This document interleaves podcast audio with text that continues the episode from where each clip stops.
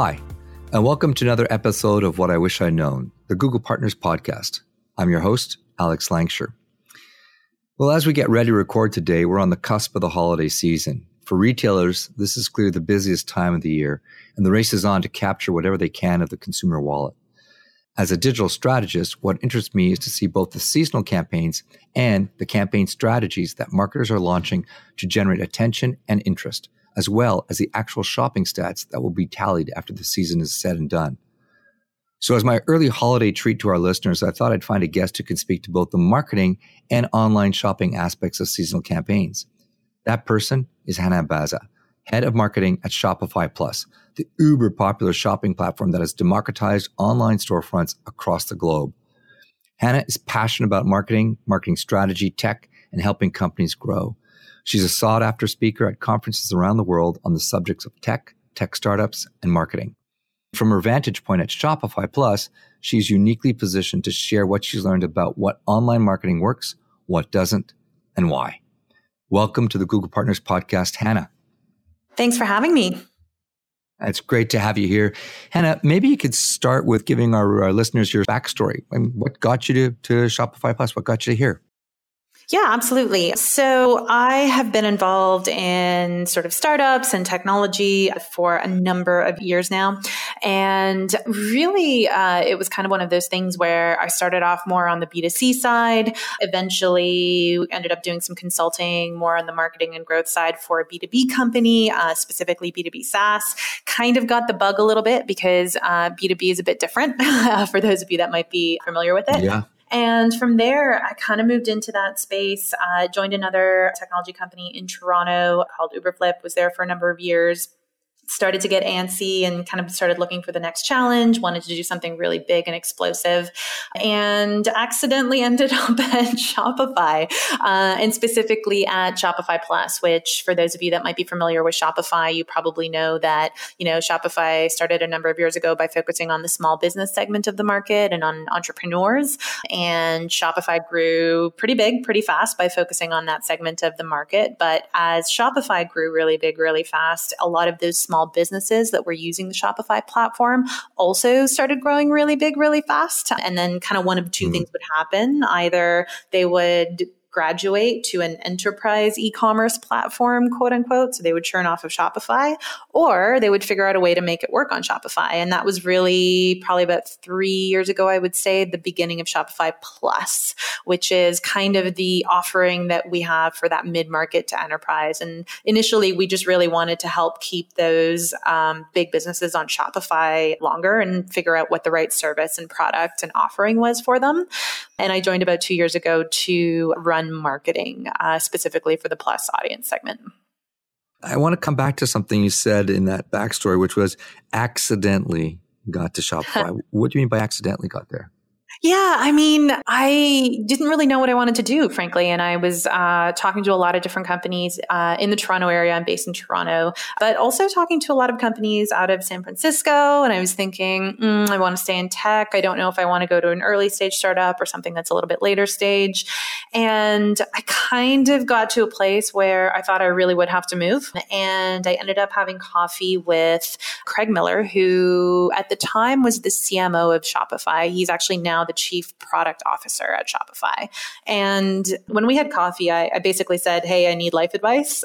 um, and I, I ran him through sort of what I was thinking and all of my options. And at the end of the conversation, he says, Hey, you know, you should explore Shopify before you move out of Toronto. And, you know, at that point, I wasn't really familiar with Plus. And my response was, you know, I really want to stay up market. Um, you know, I knew Shopify was growing really well, focusing on sort of the smaller businesses. And he says, Hang on a second, we have this thing called Plus. And and it's actually really gaining traction. And I think it might be exactly what you're looking for. So, very much uh, accidental, sort of stumbled upon it kind of thing.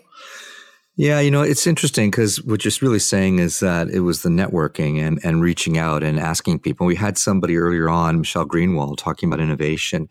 And she was, you know, just adamant about the need for people to put themselves out there and contact people and say, Hey, I got this idea. I'm thinking about this or what have you because who knows what comes out of it? It's those unintended network effects that that we all want to want to maximize. Absolutely. Before we begin with what you wish you'd known, Hana, maybe you could just help our listeners out by sharing what your definition is of a seasonal campaign. Yeah, I, that's actually an interesting question. So I think it is partly driven by your business, right? And also, I think needs to be informed by how much seasonality can affect your business.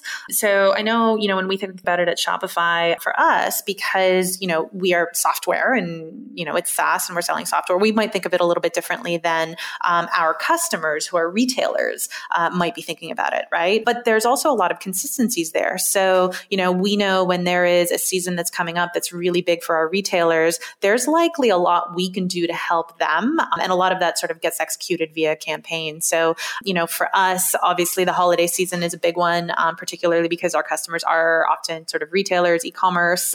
Um, and, yeah. you know, the holiday season is always huge for that. But even as you look over the course of the year, there are other campaigns that can be done around what maybe not always be considered seasonal, but it, it really can be. So, for example, back to school is another one that's actually really interesting for again retailers e-commerce you know anyone that's sort of selling direct to consumer in certain industries. So that's one that we really consider a seasonal campaign that actually is important for our merchants. And as a result it often opens up opportunities for us to do things like you know running a campaign around particular feature or product adoption. So i think you know the definition of seasonal can be much broader than the actual seasons if you know what i mean. Right right right. absolutely absolutely. It's like stage and life stage events and, and things which I, I think have a wider common appeal. Yeah, absolutely. And and again, that really does need to be mapped to your business and, you know, your industry and your customer and how they view it. Correct. Fantastic. So, well, Hana, as you know, the premise of the podcast is what you wish you'd known. So my question to you is this. What would be the top strategically tactical actions that you'd tell your younger Hana self about becoming better digital marketer and, and effective campaigns? Mm, yeah, this is a this is an interesting question. So I have a few here for you. So we'll just start at the top and work our way down, I suppose. So I mean, the first one I think is a is a really simple one, and I think most people will roll their eyes and they'll say, "Yeah, yeah, we know, we know." But the problem is, it's not often taken to heart and actually really executed upon. And the first one is that words matter, and they matter a lot. And I don't just mean that from the perspective of your, you know, your team or your customer. Uh, I mean that fundamentally in terms of being very deliberate in how you talk about your company and your product. And, you know, one of the areas that I think is often overlooked, but foundational to a really solid marketing or growth strategy is positioning. You know, there's a lot of really smart people that talk about positioning. And, you know, unfortunately, sometimes it gets a little little bit lost in the jargon. So, you know, when I think about positioning, it's really about how do people actually think about your product and your company? And more importantly, is how do they actually describe it and what words do they use in order to uh, really articulate what it is that you do? And this was really, I think, one of those things that again everyone's probably nodding along and saying yeah yeah yeah this is really important um, but nobody does it well. So here's here's a really great example a really obvious one. Uh, before i joined shopify i was at a company that did content marketing software. Mm-hmm. and it was basically a content marketing platform. And when i initially joined it was very focused on sort of small business. It was early stage startup hadn't quite reached product market fit. So you know we thought the small business thing would be the thing. Turns out we were totally wrong. We shifted way up market. It was actually super, super enterprisey. And obviously, when you shift from selling to small business versus selling to enterprise, you have to revisit how you position your product, how you talk about your product, how you message your product, all of the stuff that's sort of associated with that. And as we were going through that process, I remember one of the founders saying, Hey, I've got it. We are a lightweight CMS for content marketers.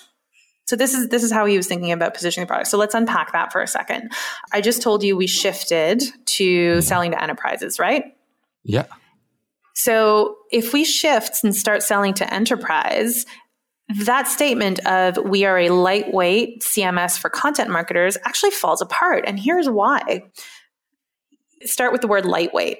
What do you think enterprise buyers hear when they hear the term lightweight? Probably not for me, not robust enough. Yeah, exactly. So they don't hear user friendly and fun, no, which no, is the intention. Just turned off right there. No. Yeah.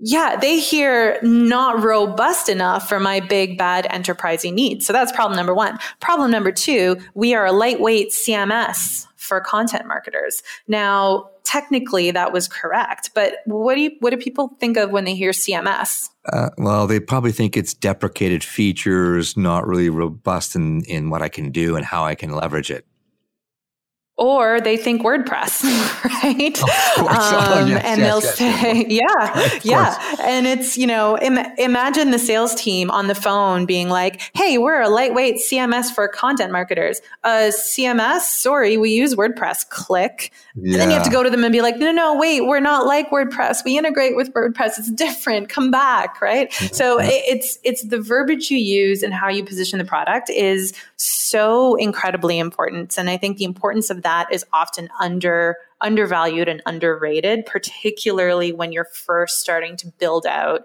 um, a marketing strategy. So I, I would say that that is such an important lesson that even you know the best marketers need to be reminded of on a regular basis. You know, I had April Dunford, uh, who talked about positioning on the podcast a few yes. episodes ago, right? Fantastic. And she shared a similar story about going into an organization and saying, we sell a database and then unpacking all the features of the database, but running up against a wall of people say, well, I have a database. You know, I'm not really interested in shifting off that. Yes. And it took them kind of going back and understanding what it was that was different and unique and applicable to that audience's needs to come up with the idea, well, actually, we have a lot of analytics features which give you insight into how those databases are being used, which are unique and really help streamline all the all of your uh, backend processes. And that was the thing that unlocked it. But they didn't get there on their own. So Absolutely. And here's what's interesting. April is actually a great friend of mine and probably one of the smartest people I know when it comes to positioning.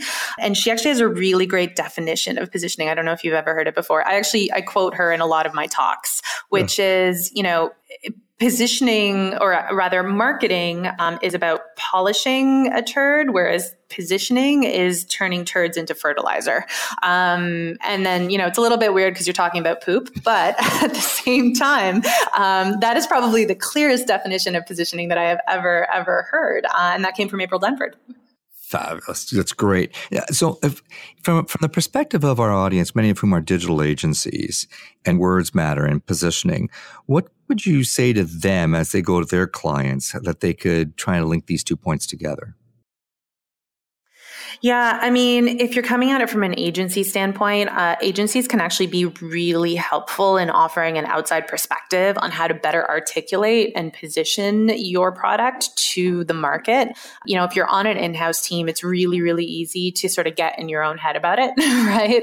Um, mm-hmm. And lose that external perspective. So I would say, like, from an agency standpoint, I think what you'd want to put in front of an in-house team is really the thing that they are either too scared to acknowledge right? Or just don't have that you know step back bird's eye view perspective on what it is that they're doing and how it actually relates to that broader market. Because agencies can be really really powerful there but only if they have all of like the context and understanding that's needed in order to do that.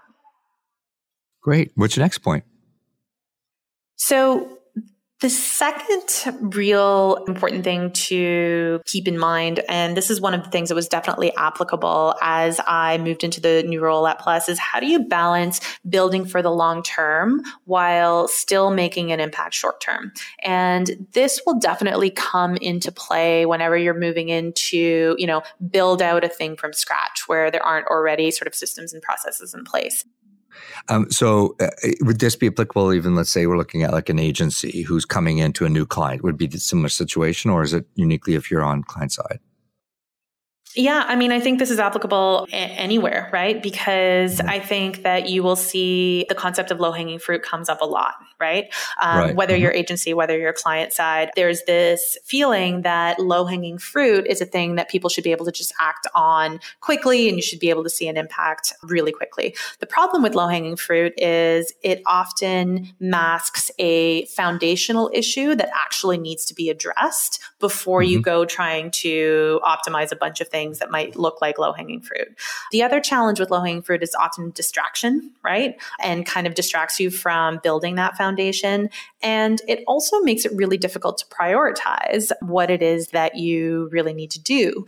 So, you know, rather than going in and trying to sort of pick off all of the low hanging fruit that seem like really good opportunities to, you know, optimize something, to create something, to, you know, tackle something that might look like it's it's high impact.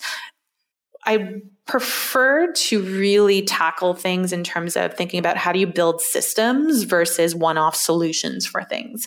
So, you know, really great example, you know, we came in and started to do sort of marketing for Shopify Plus. We looked at a whole bunch of our properties on the website and, you know, on first glance, it looked like there was a whole bunch of potential low-hanging fruit, quote unquote, when it came to conversion rate optimization, right? Mm-hmm. But the reality of it was that there were a lot of challenges that actually prevented us from even being able to take advantage of some of those opportunities. And we really had to dig deep and start to look at the actual infrastructure and data and all of the things that are foundational to be able to do conversion rate optimization properly. So, you know, if we had spent our time focusing on how do we build, you know, one off A B tests versus tackling that foundation, you know, we would have kind of been shooting ourselves in the foot longer term. So that, you know, balance between building for the long term while making an impact short term. It's a little bit of a art slash science, um, mm-hmm. but it's definitely something that I think is incredibly important to keep in mind. So you get no argument from me there at all. Uh, one of the things so that's that's pretty common, and it'd be interesting to get the the client side perspective on this too, is that you come in as an agency and you're asked to do a lot quickly. So you're looking for those opportunities to have a, an impact. And, and the reality is that sometimes there are structural issues, as you've identified, that prevent us from doing that. How do you make those trade-offs and make sure they're clear? Like what would, what would, if an agency came to you and said, we have this issue, how would you, how would you want to see that position back to you?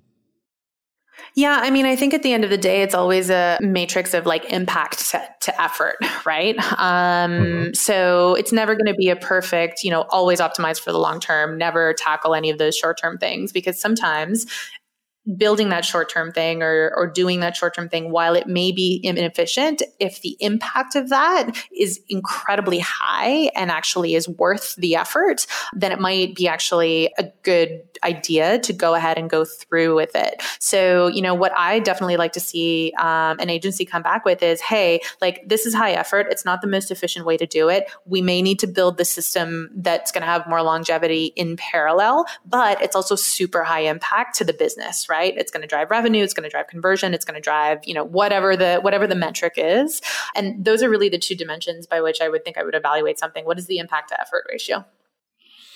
If we go back to seasonal campaigns, which is uh, one of the aspects that we want to explore on this podcast, would you would you say that you know that's kind of a classic one where you'd come in and look at your entire content calendar year and understand what mm-hmm. what kind of events might be seasonal and and say, look, are we prepared to actually address any of these? And is there one that's coming up right now that we need to start off with? And that that might be quote unquote some low hanging fruit, but yeah, I mean, I think seasonal campaigns are actually a mm-hmm. really great example of when it's incredibly important to have that impact to effort lens as you're looking at it because not every seasonal campaign is necessarily going to be worth your time, right? Um, so being really strategic about where you focus your efforts. The challenge with seasonal campaigns is like they're really easy to rally people around. Sometimes they present an opportunity to be really creative with something, gets teams excited, but they're not always necessarily going to have the payback that you want. And too often, seasonal campaigns become really reactive, right?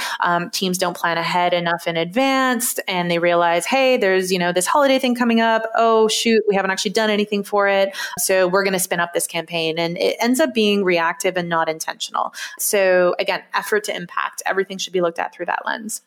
Great. Uh, what would be a third point?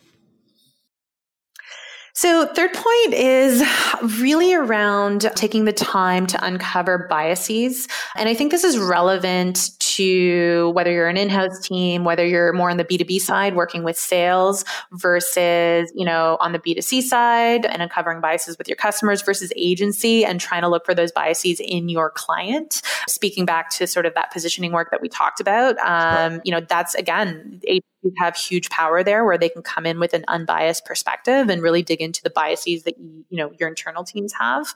And these exist everywhere within an organization. Uh, one really great example that I've seen with sales teams, and I've seen this with multiple sales teams across multiple companies, is this thing called lead source bias. Right. So TLDR, for those of you who may not be in B2B marketing, when marketing hands off a lead to sales, usually there's certain information that's passed along with that lead. For example, one of those pieces of information is the lead source. So did they come from AdWords or Facebook or some other channel?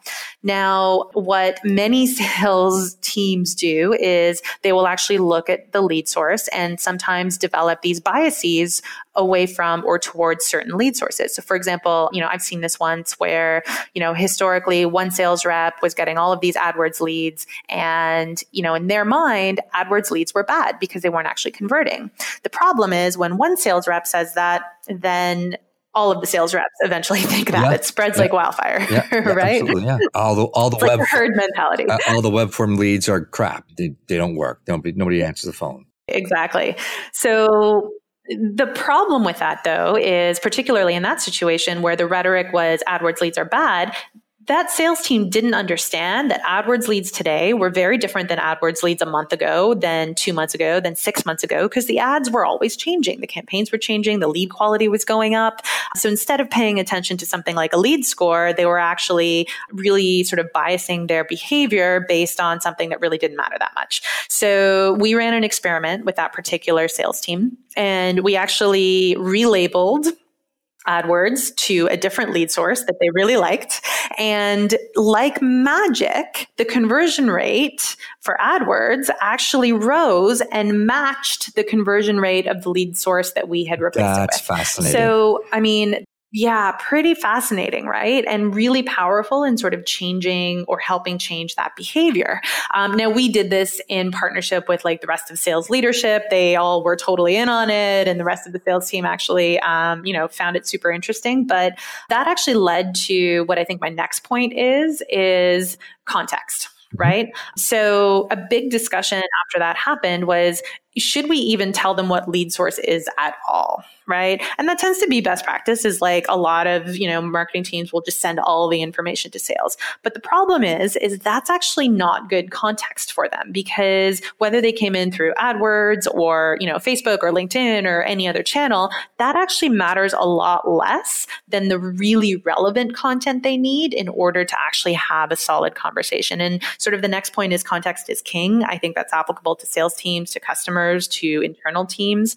But where it became really really powerful in this particular example is, you know, instead of passing them something like lead source, we actually looked at, okay, what is the context they need to have a better conversation? So things like, hey, they converted on a page that talked about multi channel e commerce for example, is way more relevant to a sales rep than lead source equals AdWords. So that really helped inform how the team structured that flow of information moving forward. Things like landing page uh, copy, things like search query, things like technology stack, you know, what what are they using things like ad spend how much are they spending on marketing those are the types of you know key pieces of context that actually help a team convert and that's the same with any kind of marketing right i mean we're talking about yep. sales here but um, really sort of the same concept applies across the board so violent agreement with you on this one, uh, Hana. It's I've seen this over and over again where if it's just a number or a name or a phone, it just doesn't work. It doesn't work even to tell what the channel is. You've actually got to provide that deeper insight about not just even the page, but perhaps what the journey was to get to that page that led to that conversion. So totally agree with you on this. What are some of the tools? What are some of the approaches that you might suggest uh, people can use to try and and surface this in the organization so that it actually sticks, right? So it's one thing to say, hey, you should, but, but what are some of the tools mm. and ways that people can kind of get the aha moment? I get it. Like that, that idea, that example that you gave of relabeling, pretty blunt, right? Not everybody has, not everybody has that luxury. So what might be some other strategies? Cause biases run deep and, it, eh, you know, it's hard to move, shift people away from them. Yeah, and and here's the thing: is like facts don't change people's minds, right? Exactly um, right. Yeah, so like it, it is a bit of a again art and science. So uncovering the biases, I think, is the first step, is like really understanding where they exist and, and also why they exist. But you really have to change the narrative with your internal teams. And I mean, if these biases are, are happening with your customer, let's say you're trying to, you know, reposition your product or reposition your company or pivot into a different space, you have to lead with understanding how to persuade them uh, to actually see your point of view. And just spouting a bunch of facts at them is is not going to work right? So the first thing we tried before we relabeled the sort of you know lead source equals adwords was actually just going to them and being like look look when you reach out they actually convert. Here are the numbers that didn't change anything, right? like yeah. it, it, actually didn't didn't help the case at all. Um, but when we were able to go with a story of, you know, hey, here's what happens, and here's why you might have thought AdWords leads were bad and by the way, you were right. And that's a key piece towards convincing people, right? Is like you kind of have to tell them, hey, yeah, I totally understand why you would think that. It makes complete sense because at the, you know, given the information you had, but here's why things have changed, right? Um, and being able to tell that story is actually the key part of it. I mean, obviously, you know, the example I gave was more technical in nature. We had the infrastructure to be able to test certain things, but this can really be happening across different areas of the company and being able to to uncover and also help people move away from biases is actually, you know, is rooted, I think, in being able to tell a story and build a narrative and um, you know be persuasive. Do you find that uh, there's some some number that you like to start with for looking at specific context related issues related to conversion? So I'm, I'm, not to get too tactical here but i'm just trying to understand a little bit of how we deploy these systems. So how would an agency come to a client and say, this is what we'd like to do. We'd like to be able to uh, relate specific content on the page, on these landing pages back to the conversion. How, how much does that scale? And, and what would you recommend people start at? Yeah, I mean, I think fundamentally it starts at like, do you know your audience? Uh, and do you have, you know, message market fit? I think it's Brian Balfour has a great blog post where he goes beyond the concept of product market fit. He talks about message market fit, channel market fit, right. um, really understanding like beyond the product, you know, do all of these different foundational dimensions of marketing and growth actually fit in with your market? Right? So, but in order to do that, you need to understand your audience and you need to really understand your market. And if you feel like you have a solid understanding of what that is, then is the message actually fitting in with that market? Right? And it's usually fairly straightforward to determine whether or not it does if you really understand your market, their pain points, what they value, what they need, how they understand your product. Um, so I would say the first thing to look at would be message market fit. I mean, from a numbers standpoint, it really mm-hmm. depends on your model, right? and you know there are different conversion points you might look at whether you're b2b or b2c or you know what it is that you're doing but i think ultimately it's determining you know do you have message market fit? And then beyond that you know do you have channel market fit? So like are you reaching them through the channels that that they are on that they that are appropriate for whatever message you're delivering right, um, right so those right, are the areas i'd probably start looking at. And how would seasonality be an overlay on that well, seasonality actually totally changes the context, right? So mm-hmm. when we look at, for example, our customers, uh, as I mentioned, you know, with Shopify, we have a lot of retailers, we have a lot of direct to consumer, you know, web first e-commerce, and holiday season is really big for them. So for us to really understand how we can help them in the holiday season, whether we're doing, you know, a campaign that's, you know, more focused on helping them get ready for the holiday season, whether we're doing a campaign focused on product adoption and how to leverage Shopify better to execute on all of their um, different initiatives for the holiday season.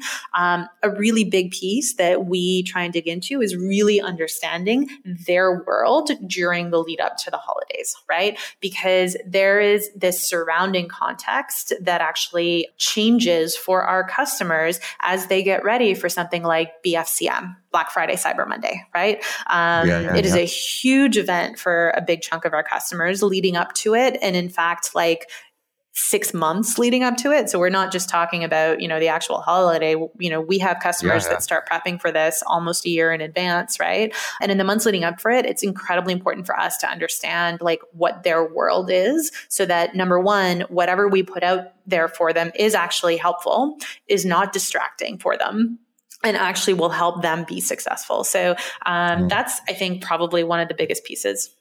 Yeah, move them towards their goal. Great. Mm-hmm. What would be your next point?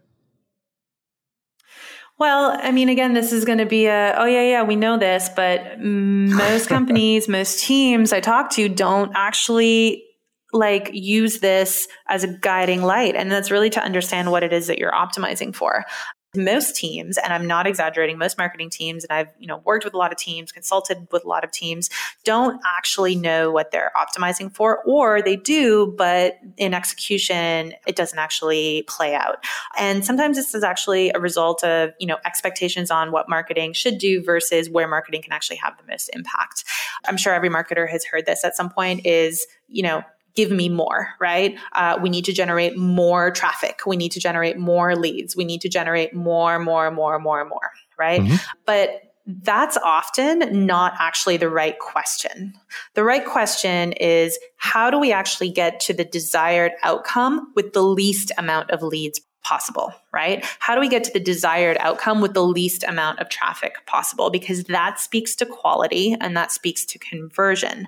And you know, looking at it through that lens actually really changes how you might execute on a thing. So, really understanding what it is that you're optimizing for and actually using that to map out the execution, what it is you're going to do is, again, probably one of the things that sounds table stakes, but most teams don't look at it from that lens. They just think, okay, how do I drive more traffic? How do I drive more leads? When there are often things that they can do that are more impactful that will actually hit the desired result, which might be revenue, which might be new customers. But again, the piece is like if you don't know what the desired result is, um, it's hard to really have anything to guide you. Well, again, no disagreement for me on this point. and you know, often go into clients and see these situations where there's a mindset of it's all about the volume and not about have I found the mm-hmm. right audience? Am I communicating the right message to that audience in such a way that they're understanding it, and are they taking the desired outcomes or the desired actions which lead to my outcomes? Rather have much fewer that actually do the things I want than a whole bunch of people that don't. So but it's a hard message to deliver. And so my mm-hmm. question to you is, what are some of the strategies that you found work really well to shift people towards, you know, it's a longer road to do it right. And, you know, we're not, I can't guarantee that we're going to get it right the first time either because it's a process. But what I do know is that if you're optimizing or you're focusing just on volume, that's never going to get you to where you want to go.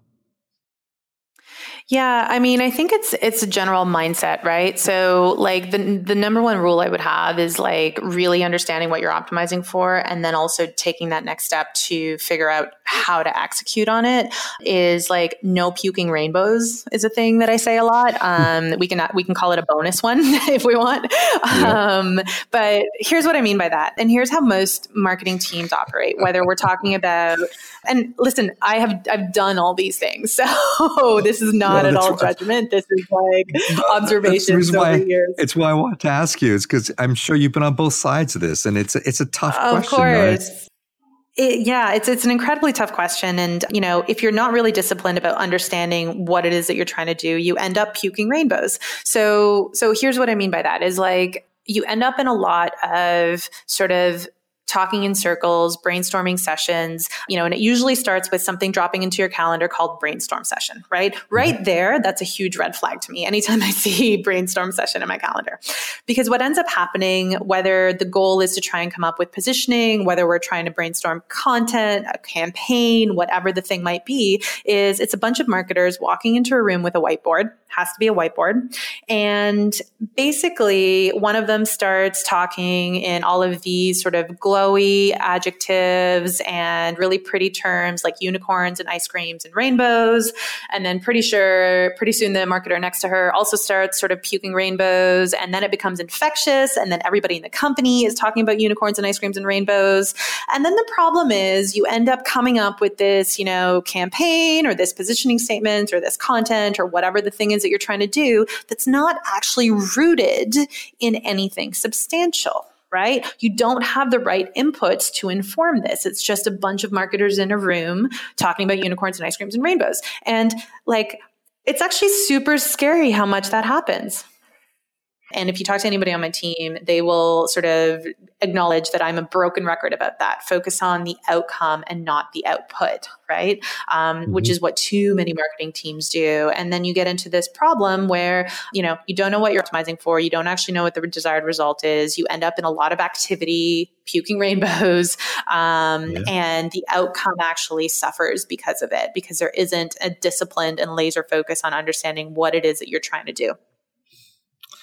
Well, on, on that uh, kind of joyful image of puking rainbows, I think we'll.